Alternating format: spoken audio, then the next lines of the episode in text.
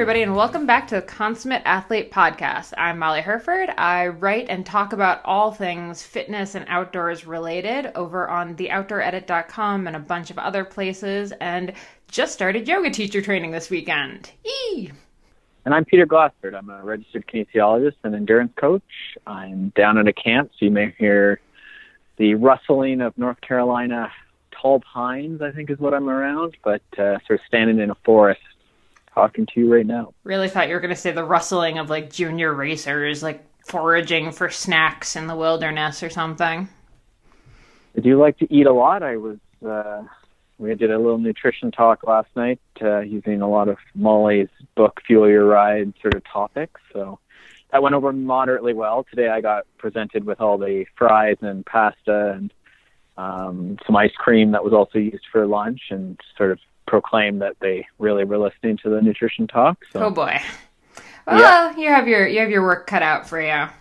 Now, we'll have to catch back up later about everything that's going on, how yoga teacher training is going for me after weekend one, how your camp is going.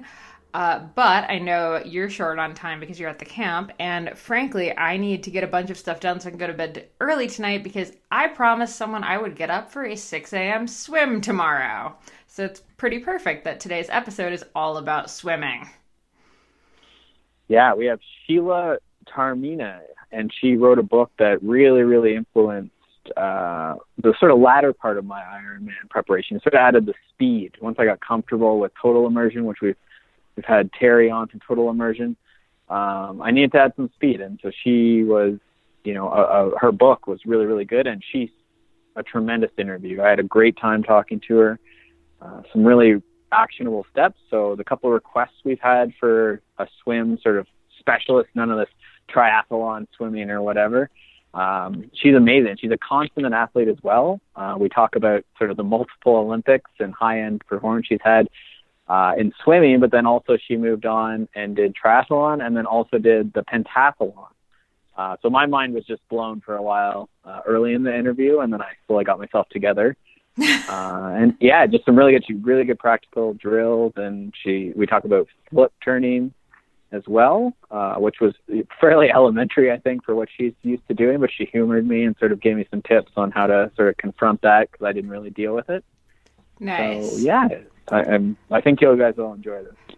Awesome. And I have to say, uh, being at this yoga teacher training, meeting all these new people, made me realize how proud I am kind of of what we've done at the show and what we've been doing together as consummate athletes because pretty much every time in teacher training that they'd say like oh has anyone had any experience with and like would name a sport or something about you know we talked a bunch about pelvic floor and yoga teacher training. There was you know much discussion about like running and some cycling. We had some functional strength stuff and pretty much everything that came up we'd either had a guest on that covered it or you and i have gotten to do it in the past couple of years. So it's pretty exciting getting to see sort of that consummate athlete lifestyle stuff actually really come together in this training. So I'm very excited about everything we're doing and all of the guests we have, you know, that we've had and the ones we have coming up. We have a ton of really cool episodes starting, you know, obviously counting this one uh, in the in the hopper right now. Yeah, I was definitely really uh, excited about this one and a couple we have in queue and couple we have sort of in the works to get booked. So, as always, if anyone has requests for sports or movements or have someone back on or you I know someone who's really awesome, we'd love to hear from you. And yeah, we're having a blast. So, thank you. All right, let's dive in. All right, welcome back to the Consummate Athlete Podcast. I'm very excited today. I, have convinced Sheila Taormina to come. And Sheila is Sheila T. She's written uh, a few books on swimming. Uh, we've had tons of requests for swimming, real swimming. You know, how do we swim faster? How do we get swimming? How do we break through plateaus swimming? And when I was getting ready for the Ironman, Sheila's book uh, was just transformative. You know, we've we've had the total immersion people on, and I really like that for just sort of getting my face in the water and getting going. But I definitely hit a, a plateau, and when I wanted to get through that Ironman faster and get out of that water as soon as I could. Um, her book was just transformative, and that was just from reading a book. We've never met, uh, but today we're lucky to have Sheila on. And so, Sheila, welcome to the podcast. Hi, Peter. Thanks for having me on. Yeah, yeah, and now you're you're coming out just soon here with a, a new version of the book, so we'll we'll certainly link to all that and um, talk about a few of the techniques today. But what I wanted to start with is just sort of how your your sporting career, your own personal sporting career. So before you got into coaching, sort of what that looked like, you know, on the consummate athlete. That's sort of what we're curious about, right? Is what what sort of builds to you know a world class swimmer, you know, over the years and that sort of early development. So so how did sport get started for you? Well, I'm the youngest of eight children, and I wanted to do whatever I saw older siblings doing. And so one of my sisters was on the swim team at the YMCA, and I wanted to do that. So about age five or six, I joined the Y, and I was really just in pure swimming all the way through college, and even a few years past college. And um, I'm small; I'm about five foot two and a half, and um, I was always a, a pretty good swimmer in the sense that you know, at high school state meets, I'd make the finals, and uh, I didn't win anything in high school at the state level until my senior year. Um, but then uh, that got just enough attention to where a couple colleges said, "Oh, you know, maybe we'd recruit you." And I wanted to go to the big time swimming colleges back then. This was in '87, and they were Stanford, Florida, Texas, um, and there's still great swimming schools today. But back then, they were the three biggies, and um, I wasn't fast enough for any of them to bring me in on a recruiting trip. Um, but kind of the next tier of schools down, uh, was interested, and so I ended up at University of Georgia, which thank goodness back then, you know, 30 years ago, they weren't the program that they are today. It's actually the same coaches who are there today, but now Georgia is one of the powerhouse teams, and they um, have won seven NCAA championships since the year 2000. And uh, in Rio 2016, they put seven swimmers on the Olympic team. That's just U.S. swimmers. Um, not even including their international swimmers. And so I'm thankful that I got to be a part of the Georgia program before they built up to this great powerhouse and and swim with the coaches there. So really, I, I spent 21 years swimming and uh, made my first Olympic team at age 27. And I thought I would never do sport again after that. That was a long time to be in sport and getting up early. And um, but after a couple of years of not doing anything, um, I I ended up hearing about triathlon and I felt like I, I hadn't done any exercise in two years since the 96 Olympics um, that I swam in. And so, like a lot of people, I just picked up triathlon as a way to kind of get healthy, and it looked exciting. Um, but I met a gentleman in that sport, uh, Lou Kidder, who who thought I had potential in that, and so I started training with Lou and his wife, who unfortunately passed away about a year ago. Uh, she was killed on her bicycle, but they were uh, my coaches, my training partners, and ended up just falling in love with triathlon and uh, going to two Olympics in that because of uh, his great coaching. And um, and then people think I'm crazy, and I'd never planned the final sport that I did. I I was finished with triathlon at age 35. Thought I'd be done altogether just with sports. I was tired, and um, but somebody approached me from pentathlon and said, put the thought in my ear that, hey, do you know that no woman has ever gone to the Olympics in three sports before? And we think if you came to pentathlon with your swim and run, you could pick up the other sports in, in that multi-sport event and uh, possibly make the Olympic team. And so, you know, I look back on those years and think, what was I, what was I thinking that I did that? But I'm thankful I did. and I, I ended up um, competing in the pentathlon in the Beijing Olympics, and uh, that was the end of my sporting career, which is hard to believe that that was 10 years ago. So uh, that's kind of a recap of a complicated sport career. And I have to apologize. I did not know the last part of that story. Like you are, uh, you know, I've had you on, and I think I said it when we were talking beforehand. I had you on as a sport expert, but you are indeed a, you know, with the pentathlon, that has definitely qualified you as a, a consummate athlete. Oh well, thanks. And we are talking about equestrian show jumping today, right? Just kidding. Just kidding. your other, I, your I other hobby. I, don't. No, I'm just sticking with swimming. That's the one I know. That swimming's the sport that was in all three of those uh, Olympic sports that I did. Okay. So it's the common thread. So pentathlon involves swimming. It does, yeah. In the oh. pool, it's a 200 meter freestyle in the pool. Wow, I did not. For some reason, that didn't click. Does the decathlon involve swimming? No, not the decathlon. No, oh. uh, pentathlon's got five sports, and it, the decathlon is all track and field events. Yeah. So the running, running, throwing, jumping. Pentathlon is based um, on the skills actually that a 19th century cavalry soldier would need during wartime. Uh, skills they would need to either fight the enemy or escape the enemy, and that's been in the Olympics since 1912, believe it or not. Um, it, the founder of the modern Olympic Games is a, a, Frenchman named Pierre de Coubertin, and he wanted to showcase the skills of the ultimate cavalry soldier. So the five sports um, are the, the, the ones that would would simulate uh, fighting. The, the skills that you would need are pistol shooting and fencing, and then the skills. Uh, the other three sports are means of escape during those cavalry days, and that's swimming and running and horse equest- equestrian jumping. So it's got a very interesting, neat history. I am tongue tied and I feel so ignorant that I did not know that. And we're going to have to, I'll maybe hit you up because you probably have great contacts. We may even just have to have you back on to talk about pentathlon. Um, now I just feel completely derailed and like this is, we, we have dropped the ball not having pentath- pentathlon on before. That is amazing. Um, so let's let's stick with swimming though. I've made a, I've made a note. I'll bug I'll bug you I'll bug you later about that. Um, okay. so, so I'm wondering for swimming, uh, you mentioned your size. So, do you feel like that was a disadvantage or an advantage coming through swimming? Like, is that it sounded like it was small for a swimmer, if I read that right? So, is it right. small? Is that a disadvantage, or is there ways to play off of that?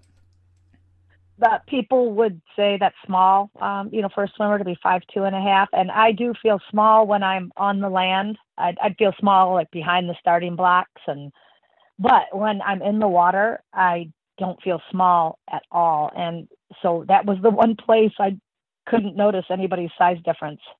Um, literally, not even in the slightest. So I believe uh, water doesn't care about a swimmer's height one bit. Um, and you know, when we get to talking about swimming technique, it, it's how well you navigate the propulsive phases of the swimming stroke, and that's what moves you forward in the water. It's not like this reach that everybody thinks you have to have. So I just became a aficionado when it came to the propulsive mechanics of the stroke, which, in other words, it's more like the, the underwater pole facets of the stroke and I felt like I could move my body forward through that propulsive action just as well as anybody else could move their body forward. Yeah, that makes it's definitely very common that you see that you know it's the the size of your you know the vessel length and stuff. Um, but I guess that you know it it's probably it would make sense that you know if you have less width or just over like girth for lack of a better term that the length you know is proportional to that somewhat. Does does that make sense? Like it, it's it's not just ultimate absolute length, right? Yeah, sure. You know, and, and you're right. I, I hear that. Like the length of the vessel would be, you know, a longer vessel would go more quickly through the water. But then I say, well, yeah, but you're right. They they have more mass to pull through the water and, and resistance. Um, but the the main reason why I felt I could compete was that, you know, I'd I'd say, okay, if all things are equal, and uh, you know that we have the same work ethic um, uh, that i have the same work ethic and toughness and strength and smarts and strategy and i'm committed to training as much as everybody else and our mechanics are all dialed in. If all things equal in that sense then um, the taller person might get me. But i always knew never are all things equal. And um, so you know if if there was and i don't even know how I would quantify this, but if there was a disadvantage, it would be so very slight, you know, for the shorter swimmer that it's easily made up for in other arenas, being tougher, more committed, you know, that kind of thing, um, better mechanics, uh, better mental attitude. So that that's how I always approached it and never felt at a disadvantage. Okay, and then you mentioned also that you you didn't win till later in your your high school career, at least. Um, do you think that that was, you know, beneficial as far as your long term development, having to not, you know, not have that early win? Yeah, maybe. I mean, I uh, never had the pressure. I guess I was, like I said, I did have success in the sense that I was a good swimmer and I'd I'd score points and make finals and, uh, but I was never the star that had all the pressure on me. So yeah, and and I guess you know ultimately it led me to University of Georgia, where the the coaches there just class act guys, Jack Bauerle and Harvey Humphries, and they their program and the culture there was just a perfect fit for me. Um, you know, they welcomed athletes who they saw had potential, And so, you know, our life path, we never know how we're, what road we're going to go down necessarily. I'm just thankful for how I managed to stumble along and find all these great coaches. Yeah, yeah. I mean, you never could plan that. I'm just not going to win for the first ten years of my my career or whatever it is, right? Like you can't, you're not going to not win if if it's there. Um, but I think it is that that balance, right? Of like a little bit of success, you can sort of have it, but like you say, not so much that you get sort of caught up in, you know, doing interviews after everything when you're in high school or whatever. Yeah, absolutely right.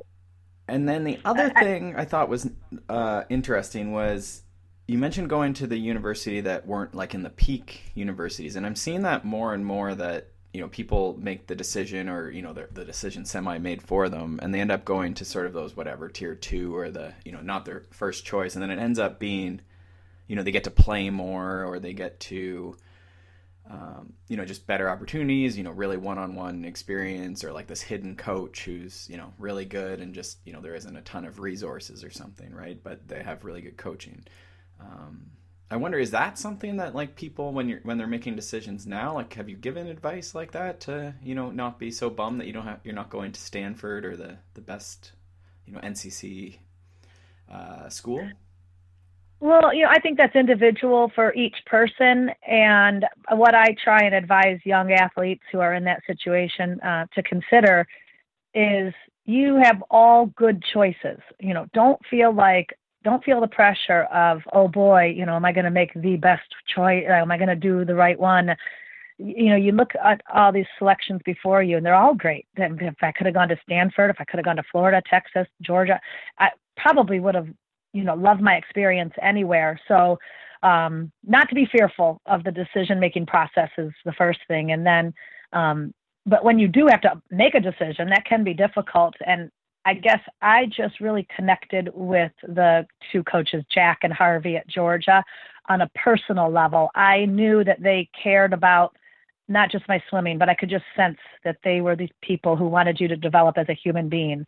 And they even the way they treated my mother and father when when we went down for, you know, the freshman orientation, um, and just things like that. Like the culture was what I wanted. And so my slogan always has been a happy athlete is a fast athlete, and make sure that emotionally you're going to be happy where you are, uh, whatever defines that for you um, for me, being emotionally happy meant being with coaches who cared about me as Sheila and not, not just how I swam.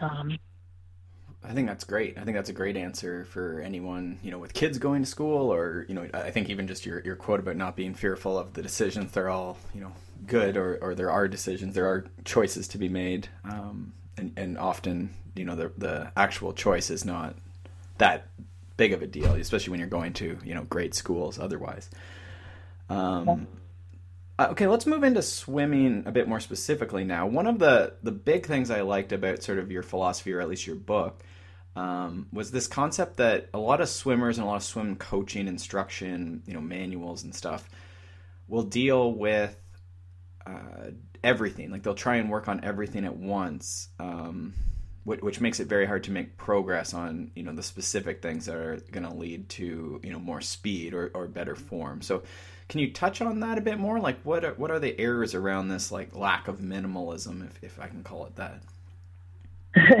yeah i mean the, swimming's a complex sport it's got many components to it and everything will have some impact on performance but my thinking and, and since i also had to learn sports in the in pentathlon from scratch because I had never been on a horse and you know we had to jump four feet jumps uh, four foot jumps and fencing is a complex sport as well. I had to identify okay what do you tackle? Because there's many things in those sports that you could be coached on too. And so when I wrote my my book when I write my books I look at it from the view of what are the vital elements.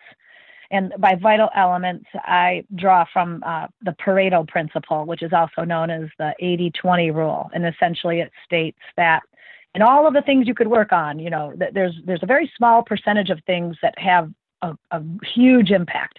So about 20% of the things you could address eh, give you about 80% of the impact of your performance. And so those few things are your vital elements and you cannot neglect them. so as an athlete training to learn new sports, I always sought like to find out what are the vital elements in equestrian show jumping and what are the vital elements in fencing and in swimming when I went to write my book, I said, okay, so many people are working on elements of the stroke that have diminishing returns or just no hardly any impact or, or they won't have any impact if at first you don't develop the vital elements and so i really wanted to direct readers to toward those vital elements. And so I don't say that you shouldn't work on all the other things. I just say let's organize the information and and make sure we address the vital elements in the proper amounts and then the lesser vital lesser vital elements in their proper amounts. Um, so that, I try to give athletes focus, you know, in their practice too, because I think a lot of people go to the pool and they're like, "What am I supposed to even work on here? I don't even know if I'm getting better." And I want them to leave every session feeling like they became better. Yeah. Do you think your other sporting experiences, especially the pentathlon, do you think that like is that is that what motivated this update to the book with the new techniques, some new techniques, some new drills, and this sort of thing? Like, is that is that what's really motivated this this update to Swim Speed Secrets? Uh, the update to Swim Speed Secrets, this new edition that's just literally come off the press this week, it, was was primarily that um, I wanted to photograph the most recent Olympic swimmers uh, for one thing, but I'd also discovered a few concepts I called deal breakers, and I, I'd learned over the years of coaching that oh wow people could be doing the propulsive aspects of the pole the mechanics of it quite well. But if they're missing these two critical uh, things that i've identified um, in the stroke and, and it's not really mechanical necessarily it's, it's, we can get into them if you want but um, if they're missing those it can diminish their their um, mechanics greatly the effectiveness of their mechanics. And so i said i have to get these two huge concepts out there um, that have never really been addressed much in the swimming world. Um, one of them hasn't been addressed ever and uh, the other one's just kind of brushed over. So um, that was the main motivation for for the new edition. Uh, but also, I, I'm on the front lines all over the world doing swimming clinics and I'm hearing the rumors that are out there and I oftentimes hear rumors that make me feel unsettled. Um, so one of the things in the underwater pole is people are telling athletes to pull straight back. And I understand the history and the science of why that rumor has gotten out, but it is such a false rumor. And uh, I said, oh my goodness, we have got to address this thoroughly and keep people from following that advice and also get coaches to stop using those semantics um, in their coaching. So there was there was a hefty uh, number of reasons why I wanted to do the new edition of the book. Awesome. And can you tell us like what are you know I, I when i went to the pool for my stuff you know I, it was very i just wanted to learn how to swim. That was my main goal. So once i sort of figured that out, i was like okay now i just need to get out of the water so i can ride my bike. That's what i enjoy doing. So at this triathlon i just really wanted to if i could get through the swim i knew the ironman wasn't really going to be that big of a deal but it was a big deal that i didn't drown. Um, so your book was helpful with that. And what I liked about it is that there wasn't a ton of like I just when I went into pool, one of the things that I just had no interest in was the equipment and the props and swimming around with like foam things in between my legs and so I, if I read your minimalism stuff, there isn't a ton of this sort of stuff in your, your general philosophy, um, and I'm sure you use some of this, you know, all in in its place and for certain things. Um, but as sort of the general starter, there wasn't like a ton of instantaneous you know, kickboards, fins, all this stuff? Yeah. I'm a fan of kicking and using kickboards and whatnot, but things things like fins and paddles, I always felt like a swimmer. You know, a lot of times swimmers are using those as a, as a crutch to try and keep up with people in their lane instead of feeling like they could learn uh, the more elite stroking techniques. My firm belief is that elite stroking is within everybody's grasp. Um, it's just I, I in my new book also what I want to do is put the onus on the coaches, the coaches in this country, because what we've tended to do as coaches is look at a swimmer who's new, maybe they come to the sport at age 45, and you know they they, they need to learn from scratch essentially. It sounds like you know you came into it almost that in that sense, and if you don't um, improve you know, down to a certain pace. Uh, when when a coach just tells you some simple stuff like, "Hey, pull straight back," or "kick from the hips," or "keep your head down," what the coaching community has tended to do is say, "Well, you know, Peter just started too late. Uh, he's behind the curve," or uh, "Peter just doesn't have a feel for the water," and we we've sort of blamed the athlete why they get stuck at sort of a slower speed. And I'm saying, no, no, no, no, no. This needs to be placed on the coaches. If if we can't get an athlete to get down to a certain pace per 100 um, yards, we we it's our fault as coaches. So I really started seeking out what are we doing incorrectly as coaches. We cannot be blaming the athlete anymore that they started too late or don't have a feel for the water. So uh, that's really my passion because I see how much hard work athletes are willing to put into the to the you know sport and so I say, okay, let's teach you what a real swimmer does, and let's throw away all the crutches uh, that that coaches just say, okay, well you can't keep up, so here, throw on fins. I'm like, no, no, no, no, no, no. I'm going to teach you uh, being a, a real swimmer here, and then we'll put on fins when it's appropriate. Once you know how to navigate the mechanical aspects of the stroke properly, now, if we put on fins, we get a great power workout, a great strength workout from those. But I don't want you using fins as a help help you keep up in the lane kind of a tool. So, and now in open water, that might be different for safety. If you needed someone to keep up in a group when they're in an open water, but I'm talking about in a pool practice. Yeah, and I think the the danger in you know reading someone's book or a blog post or worse is a tweet or something like that, where you know it's not that you're saying never do this, or if you're using it, you're you're you know not doing the right thing. It's that you're sort of boiling it down to the couple things that you see work with the people that you are working with, right? And where the the biggest bang for your buck or the you know the first steps, the ordering even of some of these things is, is sometimes the issue, right? Like you might very well benefit, you know, in your as a very experienced swimmer, like maybe it's good for you to use, you know, hand paddles or whatever. But for me, you know, it may be not the right thing, right? It might overload my shoulder muscles, which are used to cycling and not having much much use, and it might ruin any chance of getting that sort of feel for the water, right? Yeah, because I just, like I said, I just see a lot of people saying, okay, my end goal is to keep up with the guy in the lane next to me, and you know I can't do that unless I throw paddles and fins and a pull buoy on, or what you know whatever. and you use all these tools, and I'm like, hey, take a couple steps back, be willing to invest, uh, you know, a few weeks, months, maybe a season, in finding out the true mechanics of the sport and uh, then build into it from there.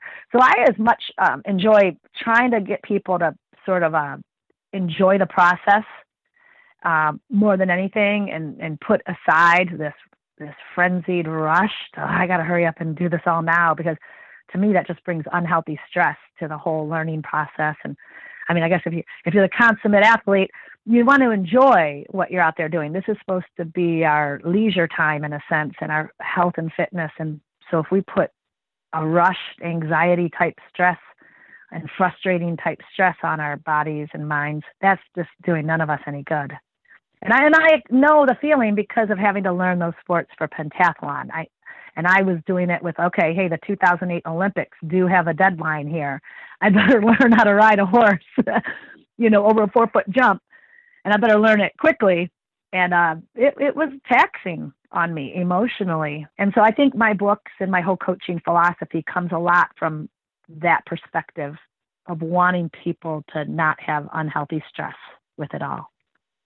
Yeah, and, and trying to you know minimize I guess is the word we're using, but minimize the things that someone who's coming new to it needs to focus on or learn, right? Because all those the kickboards and stuff like that's all a new skill really to learn, right? So to me it just felt so much easier to just boil it down to like I just need to swim across this pool and not you know stop swimming. It would be, it was the first goal. And, right? And then be smooth with it. And then you know maybe the speed or the consistency or you know the breathing for me was a big thing to just learn as well right? So okay I got across the pool once you know and I was able to breathe. And then when that wasn't a challenge then it was you know swimming for a, a little longer or or whatever um, and, and to me, yeah, that's that, right. And that's where a lot of people are coming into swimming, right? So I think if you get right into like a master's swim where it's immediately we have to keep up and there's competition and people are going by you on all sides, it gets really overwhelming for a beginner, right? I think triathletes are the most brave people. The one, and I'm talking about mainly the ones who didn't come from a swimming background they take on this challenge and they get in an open water situation with hundreds of people and and in a lake or an ocean where you can't touch the bottom.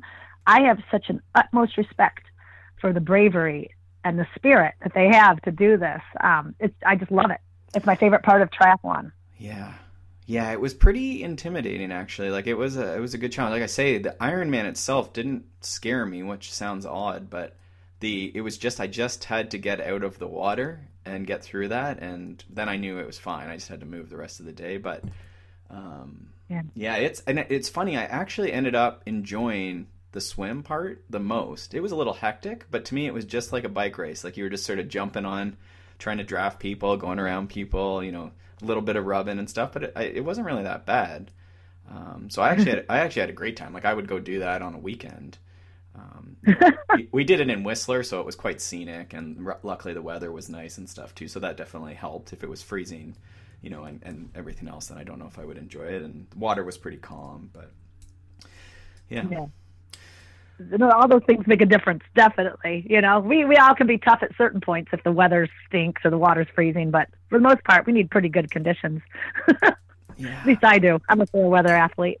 Yeah, and I mean, in that concept, you know, you've done these couple sport, three, three sports, these few sports at you know quite a high level, um, and so you've sort of focused. And I think that's what this consummate athlete, or just you know, general athletics, you know, even if you're focusing on a sport, there sort of comes with phases, right? This is periodization, or you know, certain goals that we're going at this year, or this four years, or this month.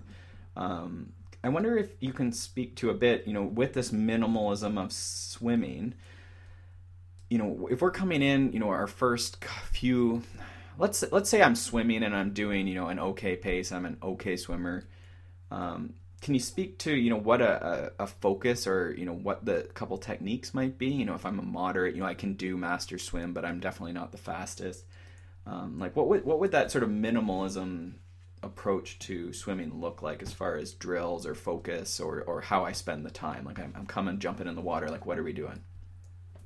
Yeah, you know, and I coach clinics around that exact question. Um, that's my main career, and, and, my book, of course, as well, addresses that. So, the, as I said in my book, I really focus on the underwater pull path because if you want your body to move forward, the, the only way that you can move forward is by your limb, your your hand, your your arms and hands and then of course your legs, your feet. If you if you want to be a kicker, but most triathletes are, you know, not excited about kicking.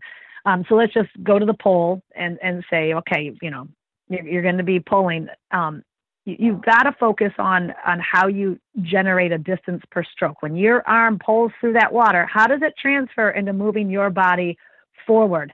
And if if you think of the water beneath us where where we're pulling, it's three dimensional. You've got a a fore aft component to it, a vertical component, and a lateral component to it. So we have this three dimensional medium, and then we got this arm that's down there pulling through that, and we've got a wrist joint, an elbow joint, a shoulder joint. And I joke uh, and happily say in, in my new book that the variety of strokes I see at my clinics you know never ceases to bring a, a, happiness to my heart. I just love all the things that people are doing down there in the third dimension. But fluid dynamics and physics are not so tolerant and they demand more measured actions. And so my i guess the word you're using is minimalist and, and i use the word the vital elements but we're talking about the same thing. My approach to that is focus down there in what i call the third dimension the, the deep blue down there where your arm is pulling and get that pull path dialed in. Um, that'll give you more bang for your buck than than anything. And I think people work, you know, are so focused on things like head position and body position. Um, you know, head position, I, I say, okay, really keep your neck neutral. Okay, done. We're done with that conversation. There's nothing more to talk about it. That that's why that's not a, a vital element because it's just not complex. You know, keeping your neck neutral is not a complex concept. Um, body position, my take on that, because a lot of people get hyper focused and worried about that. I say if you generate propulsion with your stroking arms, your body position, you'll just like a speedboat, you know, when you press on the throttle, the speedboat rises up and cruises across the lake. And the minute you take the power off the throttle, you know, the speedboat sinks down and settles, you know, lower in the water. So I'm like, let's generate propulsion and you're going to find your body position really exactly where you want to be. So that's how I approach it. Just just keep your focus on that underwater pull and and I take the photos of Olympic champions to show the mechanical movements down there and um, it's not anything that somebody can't do with with a um, some concentrated effort. Um, so it's it's a complex thing in the sense that okay, you you have a you know from the catch to the mid phase of the stroke to the finish, um, you've got to be you know doing spe- specific things, but it's there's details to it, but it's uh, not not this like infinite number of details. There's a set number of details, and attend to those, and I think you'll be pretty happy. And, and the the big aha moment for me was really sort of the the I guess high elbow, and you can correct me on the how I'm describing this, but the high elbow with the the focus, the real I guess aha moment was it wasn't just my hand. Like I was so focused on reaching and grabbing with like my hand, like I was grabbing a rock, and I was so focused on the rock that I wasn't thinking about using my forearm and my entire arm really um, as sort of my paddle, right? I was thinking about the end of the paddle or, or grabbing something and pulling myself forward. And so when I started doing that, um, it, it was just mind blowing, like instantaneous change. And you know, I took a bit of time to get the the technique and the sort of pattern, and then also just the I think maybe a bit of muscular sort of strength. But can you speak a bit just to that that concept? Because I think that's huge. I think for a lot of people, that's going to be huge. Yeah, yeah. The the high elbow is also referred to as the catch, know, or somebody may have heard it called the early vertical forearm, and it's after your arm enters the water and it extends forward. Um, when when you extend your arm forward in the water, it's it's facing down on the water. And when what we need to do as swimmers is is uh, get our arm to face back on the water because we need to take a mass of water that's on our limb and we want to take that mass of water and accelerate it backwards. And when we accelerate or throw the water backwards behind us we get thrust forward. It, it's sort of like a jet engine propulsion. So the high elbow is really the the positioning from this down facing hand and forearm to a back facing hand and forearm. And there's a couple unique things that have to take place because this is all happening overhead, which is what really makes it unique. And we think, oh, it's just in front of us, but you know, because we're laid horizontally in the water. But if if you were to take a swimmer and position them vertically, you know, you'd see that this whole catch and extension is all happening overhead. So that makes it a little more challenging and so swimmers can't take it for granted. Like you said, you know, you just didn't get it instantly. You have to work on it for a while because it's a bit awkward. It's awkward, but very doable. And um, so the forearm, like engagement of it, since, since we're taking a mass of water and throwing it back, you want to take as big of a mass of water as you possibly can and throw it back. That's how you'll get more thrust. So when if you just have a mass of water on your palm and your hand, you'll get some forward propulsion. But if you can add the surface area of your forearm to that, uh, I think studies have shown that it adds about 27% more propulsion to the stroke. So in engaging that forearm is really critical um, in, in, the stroking motion. Uh, if you if you want to get faster, you know, and really start to enjoy unique, sophisticated movements, which I will always say, as I've already said again and again, it is doable, doable, doable. And I love teaching it. And I love it when I see other coaches who can teach it too. Yeah, and I think there's two things that I thought came from that. I was starting, you know, the volume was coming up a little. I was pretty, I guess, not to overuse minimal, but my my triathlon training, like I didn't do a ton of hours, but you know, I'm in again, I'm a cyclist, and my arms going overhead repeatedly. So I was starting to get a little bit of, you know, shoulder pain, you know, just some niggles there. And I was sort of getting a little nervous about that. So I think that's partially how I actually found you was, you know, you, you have this position and, and I found that just changing to that position sort of it shortened the lever, which makes sense. The arm, you know, wasn't at that super long distance out reaching and then I'm pushing down um, overhead and then right. also I think maybe you know you're able to use a bit more of your your arm musculature maybe too. Um, so there's like a position sort of aspect too. So I could see someone you know if they're having shoulder pain, have always struggled, you know, reviewing some of these concepts um, might be helpful. Have you found that you know you have people at your clinics or something who have always struggled, and then you know maybe a little correction helps with that sort of overuse, you know, swimmer's shoulder? Absolutely. The best news of all is that the mechanics that make you fastest, you know, the ones we see the Olympic gold medalists using, are also the healthiest mechanics um, for your shoulders. That uh, I never had a shoulder injury in all the years that I trained because uh, I was a mechanics freak and paid attention to every detail. So there's, you know, maybe five areas of the stroke, the arm stroking motion, and, and that includes some of the overwater portion too, like the recovery, where I've identified you could get a shoulder injury. Like the most common mistakes I see that would probably cover 97% of swimmers with shoulder injuries um, are probably doing it in any one of these five areas. And definitely that area where you were finding it, you know, out front, but, you know, pressing down uh, and not getting the catch done properly. That's one of the areas. Um, so if if we can, as a coaching community, identify all those and have them on our radar, we should be having a whole crew of healthy swimmers out there or throughout the world enjoying the sport and not having to sit out because of inflammation. And, and that's in your book, the few few areas you've sort of identified. Well, the the all the stroking mechanics that are in the book are ones that should keep you healthy. I've only mentioned maybe two of them. I think two of the areas as saying, "Hey, if if you feel your shoulders hurting here, it could be because you're doing this or that." I didn't name all five of them. Gotcha. Um, something I should probably do is a little blog post thing. Yeah, I mean, like um, you say, you can always check someone's stroke using those techniques too. Um, yeah. And I guess the other thing that that sort of helps correct is you know the classic cyclist thing at least um, it, uh, is usually that the the legs sink, and so if you think about this stroke, so rather than putting your arm straight in front of you and pushing down on the water, it makes sense that your legs are sinking, right? Yeah, absolutely. Yeah, you so, got it. So the stroke then often doesn't just make you faster or your shoulder not hurt, but it often corrects this. You know, we're all trying to do this streamline. You know, keep everything straight as long as you can, but then your legs are still sinking, and it's like right, right. So, so I think that's another like where that length isn't necessarily the cure all, right? Like it's not just you know always you know you take it can be taken too far, I guess, right? Well, and that exactly, and that's where I was feeling uneasy as I was just a observer as an athlete. You know, when I competed, I was an observer and hearing things and saying, "Oh no, I'm pretty sure that's not how you want to get someone to do the stroke." And, I, so I became fascinated with, boy, could I write uh, something where I could address some of the things that make me worry for people out there that they're hearing misinformation.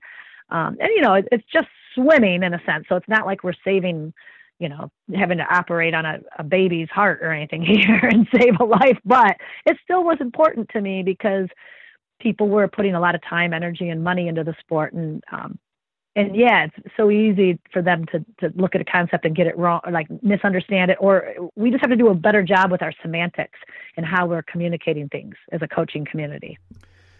Nice. That's great. And so the other thing that's sort of related to that, but another thing that sort of interested me with your book and again, I think this is what sort of attracted me. Your book just sort of seemed to like check all the boxes I was looking for at this point. Um, was the sort of out of water, the dry land uh, stuff you have as well, because it's that was one of my least favorite things about the pool uh, is that I had to you know often drive. We live in the country, so to get to the pool, you know, and the hours are usually early or really late, and you're driving, you know, to get there. So I was like, there's got to be a way to practice a little bit, you know, think about this, you know, you can certainly visualize, but how do I get better at swimming or stronger at swimming uh, without necessarily being in the pool all the time? Uh, so you have a couple band exercises uh, and also a device. Can you just sort of briefly, I know it's hard sort of in this, we'll certainly link to your YouTube uh, videos as well. Uh, but can you talk a bit about the sort of just basic band exercise that you have people do?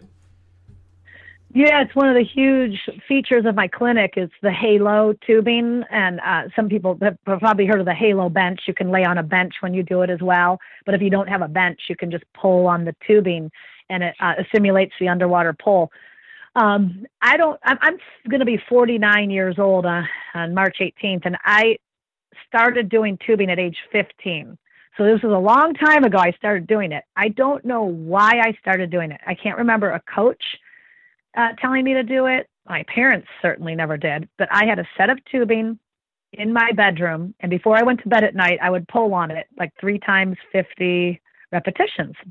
And I tell people, I, I honestly believe the tubing was the competitive advantage what put me on the Olympic that I was a contender to be on the Olympic team towards towards my later years, not when I was 15 years old, but um, because I did tubing throughout my entire athletic career, right on through to the Beijing 08 Olympics. I, I think I was a contender who made the Olympic team four times versus uh, being a contender who just missed the Olympic team. That's how much I believe in the in the halo tubing, and I don't get paid one penny by them to say that. It's just something I started on my own at age 15, have always done it, and the benefits of it are multiple. First of all, when we're trying to work on the underwater pull path, like I said, it's complex because of the three dimensions down there and, and the wrist, elbow, and shoulder joints. So sometimes when people get in water, that can be overwhelming for them. So the tubing can be done on land and you can really dial in the mechanics on land. So when I do my clinics, that's what I do with with this halo tubing, get people to make sure they dial in that technique. Um, number two is that you might be able to do that technique really well for 25 yards or 50 yards, but what happens 800 yards into your Ironman? You you know you might not be able to hold those positions if you haven't trained enough or you don't have the right muscle tone and endurance. So the tubing is the most ideal like muscle endurance training um, that you can do. It, it puts the perfect amount of tone and endurance into your muscles for swimming stroke because we don't need a ton of brute strength in swimming. We just need to have this endurance to repeat these motions stroke after stroke after stroke for hundreds or thousands of yards. Um, so those are two two benefits. I mean, I can name a whole bunch more benefits, but those are those are alone are enough. And the the beautiful thing about the tubing is that for adults who can't always make it to the pool, like you said, if you have a too, too long of a drive or people with families and jobs just gets in the way, or they travel, um, you can do it at home. And a 10 or 15 minute workout is just incredible for what what it can substitute if you can't make it to the pool. So I still do it today, even though I haven't competed in 10 years. I do it just to feel like a swimmer still. And um, it, it's my favorite training tool. And I tell people, I'm not saying, you know, don't do a weightlifting program, but try and add tubing to your weightlifting program. And it's like 30 bucks and it fits in a, it, it can fit in your purse, you know, yeah. not that you carry a purse, Peter, but oh, it's really easy to I always joke that my job is really just carrying Molly's bags around on her travels and stuff like that. So, um, I, you know, that's really good. We we're big advocates of sort of a anywhere core, I call it, or just sort of a daily core routine. So we try and get all my coaching clients, you know, doing like ten minutes, and some of them do more, some of them do less. But you know, it seems like ten minutes every day is a good buy-in and as as adults we all have you know that shoulder that's pesky or those ankles that are always you know we've had some stress fractures so we have physio exercises we're supposed to do um, so I mean this fits really nicely you know I, I don't think even if you're not a swimmer you probably benefit from just getting your arms overhead and doing a bit of pulling and you know there's a it, like you say like the, the mechanics are, are such that they should keep shoulders healthy um, so that that's great. We'll definitely yeah. link to that because it is. I, I was going to get you to describe it, but I think it's better we just you know check out the show notes and we'll get you can check out the the basic technique uh, of the tubing that you've described here. Yeah, and and the guy from Halo, he and I are going to refresh the videos. I mean, everything that's on those videos is accurate, but it it definitely I look very young. I should maybe keep those, but I, we need to just refresh them, and I can give a few extra details that maybe I didn't know to talk about back when we the videos that are on there. Um, maybe we're done. I don't know, ten or twelve years ago. So it's the same technique I've always used since I've been 15, but um, now I I just think I could talk about it in a way that would help people um, be able to then transfer it into their own training routine. So, because the key is doing it correctly. You, you don't want to do it incorrectly. Awesome. Yeah, we'll link to that, and, and definitely if you get those out, let us know, and we'll certainly sort of help you circulate those uh, once those do get reshot. Great. Um, so now I have a greedy question. I, you know, we'll, we'll call it. I, I, sort of sliced this out of my training uh, and, and, decided it wasn't vital, but I didn't ever really go down the path of kick turns too much. Um, so. I just got to the end of the pool and flipped myself around, and I got decent at just flipping myself around. But I didn't, partially because I came into swimming with a bit of just like I didn't like putting my face in the water. Uh, had some bad chlorine reaction when I was younger and stuff, so just wasn't super in. I was just like, I'm just not to have to do this in the Ironman, so I'm just not to do it.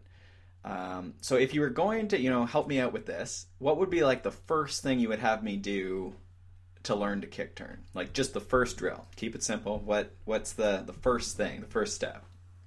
First thing is to give it the correct name because if you want to sound like a swimmer swimmer, you're going to call it a flip turn. But Fair I do enough. know they call it a, a kick well, turn. so we have two questions we ask. We always ask, how can we practice this if we're not at the place? So we've gotten that, and then we always say, how do we not look oh. stupid on the first day? So you've just knocked that one out. So we're going to do flip turns. So now is the name helpful in you know maybe I, I, overthink the kick by calling it a kick turn and less about the flip. Is that is that true or, or like what what direction are you going to take me? I'm here facing the wall. What are we going to do? So you're you're you're wanting to know the first. Um, well, I, I'm going to tell you that the hand. So the one big tip will be your hands when you're coming into the wall stroking. Your your lat. What you're doing freestyle, correct? So one hand is in front of you and one hand's finished by your hip. And, and this is your last stroke into the wall. So what you've got to do is take the hand that, that was in front of you, the, the, that hit the water at the last moment before your turn, and you've got to bring that back to your hip where the other hand is. So both hands are going to be at your hips, but there's a big but here when that that's the moment before you actually start rotating and, and doing the turn. So both hands are at your hips, but when you then commence the turn and you start, you know, getting your hips out of the water to flip, your hands need to stay not at your hips because your hips are leaving now. Your hips your hips are rotating toward the wall. Your hands need to stay in that same point in space in the water where they were when they were at your hips, if that makes sense. Because, in other words, your head is now going to rotate and come around to your hands. So, the biggest mistake I see people make is they keep, they don't know what to do with their hands. So, their, their hands end up windmilling down there, or the hands end up getting stuck to the hips. And so, once they complete the rotation of the turn, their hands are down at their sides near their hips, and they've got to get them all the way up you know, over their head for the streamline push off. So the, the biggest trick is if you look at video of swimmers doing it, study how their hands um, s- stay in that same spot. When, once you commence the actual rotational action of the turn, wherever your hands were in the water, they stay in the water there and they actually press on the water to help you even rotate quicker so that you can you can do the turn quickly. Does that does that make sense? That makes it's a lot of sense. I'm definitely a flailer, and probably that's why I like end up kicking and like I'm kicking into the other lane because I've rotated like you know 90 degrees. So now I like kick you know the the uh, into the other lane basically beside me. I miss the wall completely. Um, yeah, that makes. Oh, I'm sure the guy loves that in the lane next to you. He's like, yeah, hey, no, cool. yeah. We usually go in quiet time so that there's no fights or disagreements like that. Um, Uh, okay, that's good. What about my? So my other thing is with that. I don't want to dwell on this too much because this is super greedy. But there's probably a lot of people that don't know how to flip turn. Um, what about breathing and stuff? How do you think about that? Like, is that a you know to avoid water up your nose? You know that sort of thing. Is what's the? Can you do you know the thought process for that? It's probably been a long time since you've had to deal with that. So you mean how, how you actually like when you turn the head to breathe, or how often? A lot of people ask how often they oh, should breathe. and, and I'm uh, thinking in the flip turn because that's like when you end up with like I'm fine. Oh. I'm fine just in freestyle breathing, but when I go face first into the water, I end up like ending with water in my nose. Oh, so you're saying like when you're actually rotating around, and so you're you're upside down for a moment when you're in the flip turn um, exactly, um, phase. Yeah. Yeah. So yeah, you have to just blow air out your nose um, just, the whole time while you're flipping.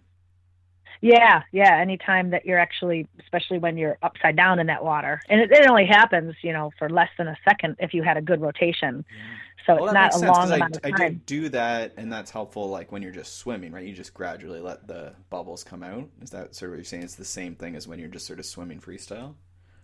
Yeah, you don't have yeah, and you don't have to forcefully blow anything out. It's just like that little kind of almost like a humming, you know, in a way. You could you could even hum just to just so the water doesn't go up your nose, just right. have some kind of pressure coming out the or air coming out. Yep. That's an awesome. Yeah. Thank you. That's great. Hopefully that I'll have to report back how that goes. There, our remote consultation there.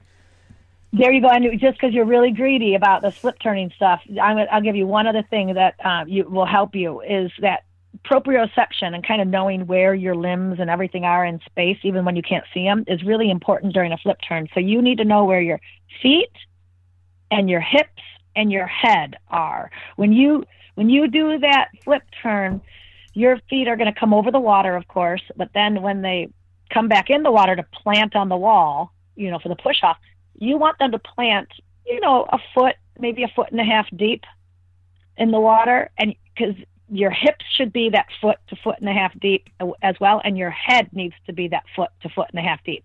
So feet, hips, and head all need to end up at the exact same depth. I'll just say a foot to a foot and a half deep.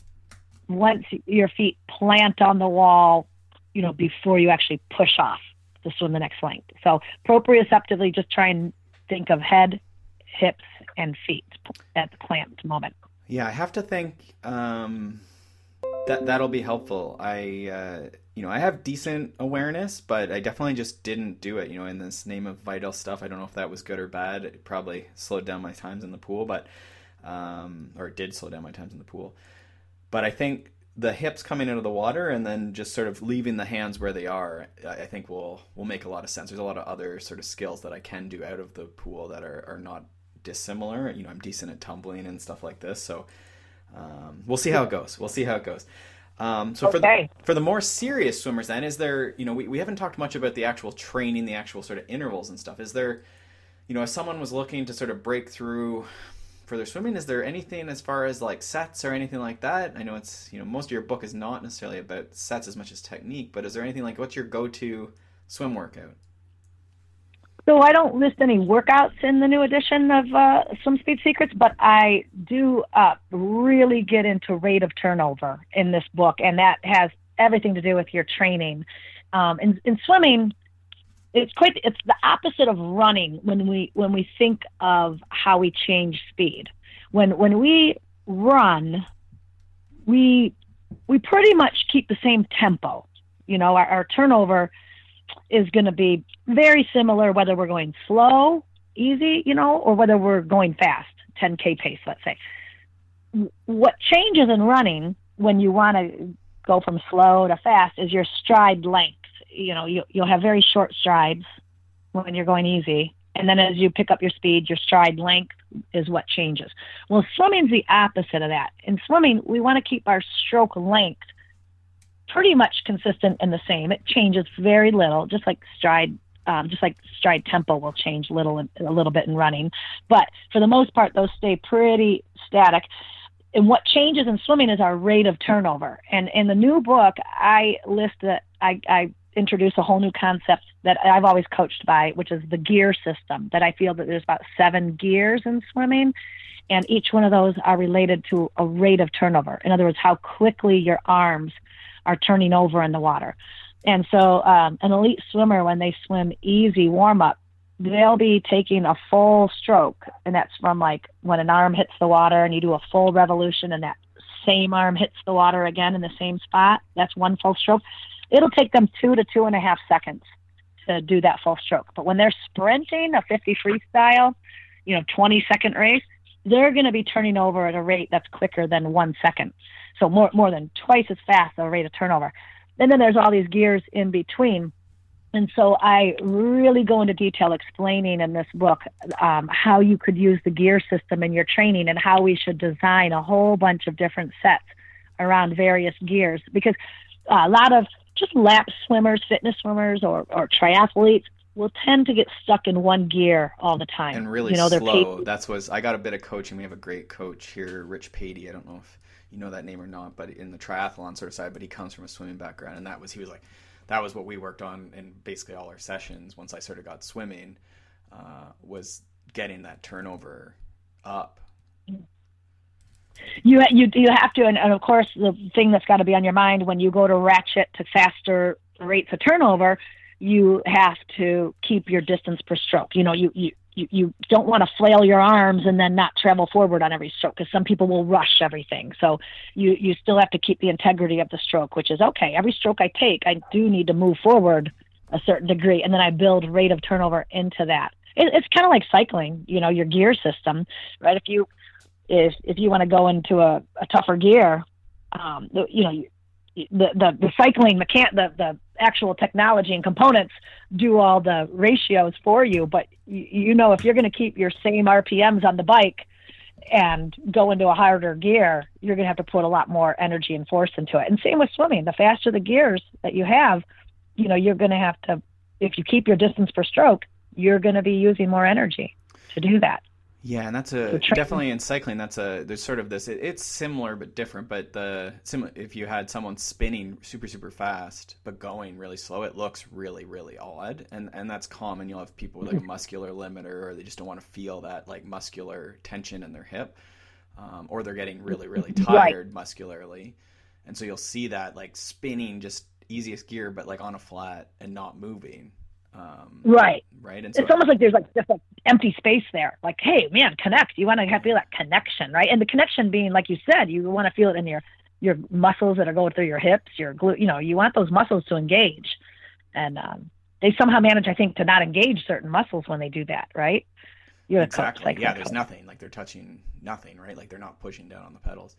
Um, and, and, this was really a big concept too. I mean, like I say, it was almost instantaneous, but it was over a few sessions. But between that high elbow grabbing with more of my arm and then just turning over faster, again, if we think about, you know, power output on a bicycle, but you know how fast we're going swimming, you know, if we can keep that stride length the same or similar, and then do it more, then we should swim faster, right? Yes, absolutely, exactly. Yep. And I do have a book called Swim Speed Workouts that is um, 48 workouts. It's a it's a oh my gosh, 16 week program. I have to think. Yeah, because three three workouts per week over 16 weeks equals equals 48 workouts in there, and it's it, it does dive into a little bit of rate of turnover at some of the workouts, and we and also I address the mechanics of the stroke. So um, I, I do have workouts. They're not in the new edition of Swim Speed Secrets, but I have a book that addresses just workouts called Swim Speed Workouts. But you do talk so. about the turnover and the sort of cadence idea uh, in the new book. Yep. In the new book, yeah, I really explain okay. how you, you, if you're designing your own sets, you know, because that could, that can, could be just an if you're an experienced swimmer, you've been doing lap swimming for a lot, while, that might be just change your focus to your your cadence, your turnover. Uh, might be you know really refreshing, right? Yes, absolutely. Sometimes and, and doing yeah the new focus, right? Yeah, because I tell people you should enjoy some 25s. Like one one day and workout, go ahead, do your long endurance stuff.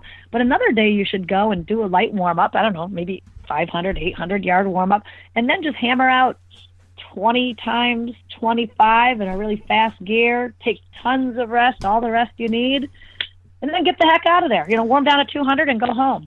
Yeah, and that'll do a lot for you. Hundred percent. That's what I definitely in the last two or three months of my Ironman prep, we did. You know, we do not full. Like I was getting fast enough that in, you know, it would take under an hour and a half to do full distance, which isn't amazing. But again, I wasn't. Uh, uh, what are we saying? Flip turning.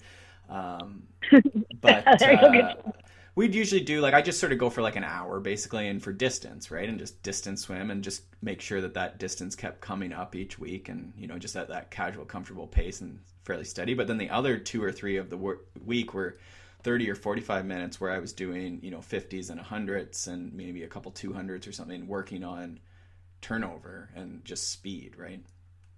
Yeah. Yeah. That's what you want to do. You want to mix it up like that and what I think happens, and uh, maybe the, there's a disconnect in the endurance cycling world, but those like high intensity workouts or high cadence workouts or, or what have you, like that transfers over often to that endurance, right? Where you can sort of maintain that little higher turnover, that little higher speed, and that's just your casual pace now, right? Absolutely. I mean, that was my favorite rides when I was in triathlon, you know, going where I knew a group of guys got together like, you know, every Wednesday night, let's say, and it was just a hammer fest for like an hour and 15 minutes and people would attack and then you'd settle in. But I just loved the, that type of training and uh, it does amazing things for your endurance. Yes, for sure. All right. Well, I've kept you for an hour. That was packed. Um, and yeah, I'll have to hit you back up for some pentathlon, you know, people, or, or maybe just have you back on once you get through all this book. Hectic time. Um, but Sheila, thank you for coming on. We'll certainly link to the book, the new book, the couple books we mentioned. We'll m- link to the YouTube. Um, and then your website is sheilat.com. And you got it. Yeah, and then Swim Speed Secrets is on Facebook as well, which we'll link to. And the new book is Swim Speed Secrets for Swimmers and Triathlons, or Triathletes. Um, so that's awesome. Did I miss anything there, or any other way people can connect, or like your clinic information is on the website? Um, you know, Velo Press has a great website with all the books, but you named everything there. And then I would the only other thing I'd remind is just the the Swim Speed Secrets is a second edition is what you'd want to get. It just it's really really got more um, updated photos and everything. It's really fun. Super. So All I don't right. even think the first edition's in print anymore. So All right. Well, we'll try and we'll make sure all those links go through. But I think, like you say, off of Amazon or something like that, I imagine they'll that's sort of automatically done. got it. Well, thanks Peter for having me. Awesome. Well, best of luck with the book and clinics and stuff as you get going here again for the the season. Hey guys, before you go, we just wanted to have one quick word from our sponsor, Health IQ. Health IQ is a life insurance company that helps the consummate athlete like you save money on your life insurance. To find out more, you can check out healthiq.com slash CAPOD. That's C-A-P-O-D for all the details and to take a free quiz. Thanks so much for listening to this episode of the Consummate Athlete Podcast. To check out all of the show notes for this show, go to consummateathlete.com and to follow along with our various adventures on the social medias, you can check us out on Facebook at facebook.com slash consummateathlete or follow me, Molly Hurford, at Molly J. Hurford on Twitter and Instagram. And I am at Peter Glassford on Twitter and Instagram. And if you could do us a huge favor and rate and review the podcast over on iTunes, that helps us bring on more guests, you know, get more episodes out and do more cool stuff. So we would be forever grateful. And if you're looking for coaching for endurance sport or just for health and wellness, uh, you can check out smartathlete.ca. And for amazing outdoor content, you can check out theoutdooredit.com. Aw, honey. And that's theoutdooredit.com for Molly Hurford's writing and all things outdoors. All right. Thank you so much for listening, guys, and we'll see you next time.